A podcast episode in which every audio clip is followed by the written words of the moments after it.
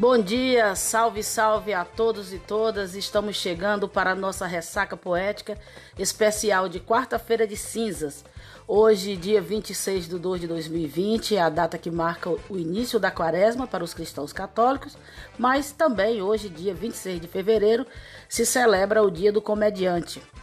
Para quem brincou o carnaval, espero que tenha corrido tudo bem. É hora de pegar a estrada de volta à realidade a vida cotidiana que nos espera e que já não cabe mais tanto as fantasias. Para a nossa ressaca de hoje, eu não poderia deixar de dialogar com essa festa maravilhosa que é o Carnaval, considerada a maior festa pagando o mundo e que já inspirou muitas poesias, muitas músicas que retratam os sabores e dissabores do Carnaval. Assim, eu hoje quero trazer para vocês um microconto de minha autoria, que tem como título As Cinzas do Meu Carnaval, que foi escrito a pedido de um amigo meu no ano de 2012 e que acredito que cabe perfeitamente nessas cinzas de hoje, essas cinzas de 2020. Vamos lá então.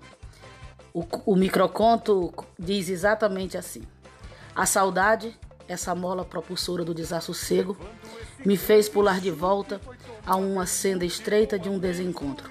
Eu, aqui, sentado nessa esquina de outro dia, a relembrar um adeus vivo, presente, latente, que nem parece passado. Às vezes, penso que se eu tivesse pegado o outro atalho, talvez não amargasse esse vazio. Mas quem disse que destino, amor e felicidade seguem a mesma rota? Eu peguei o caminho inverso e esbarrei nessa viela estreita de agora.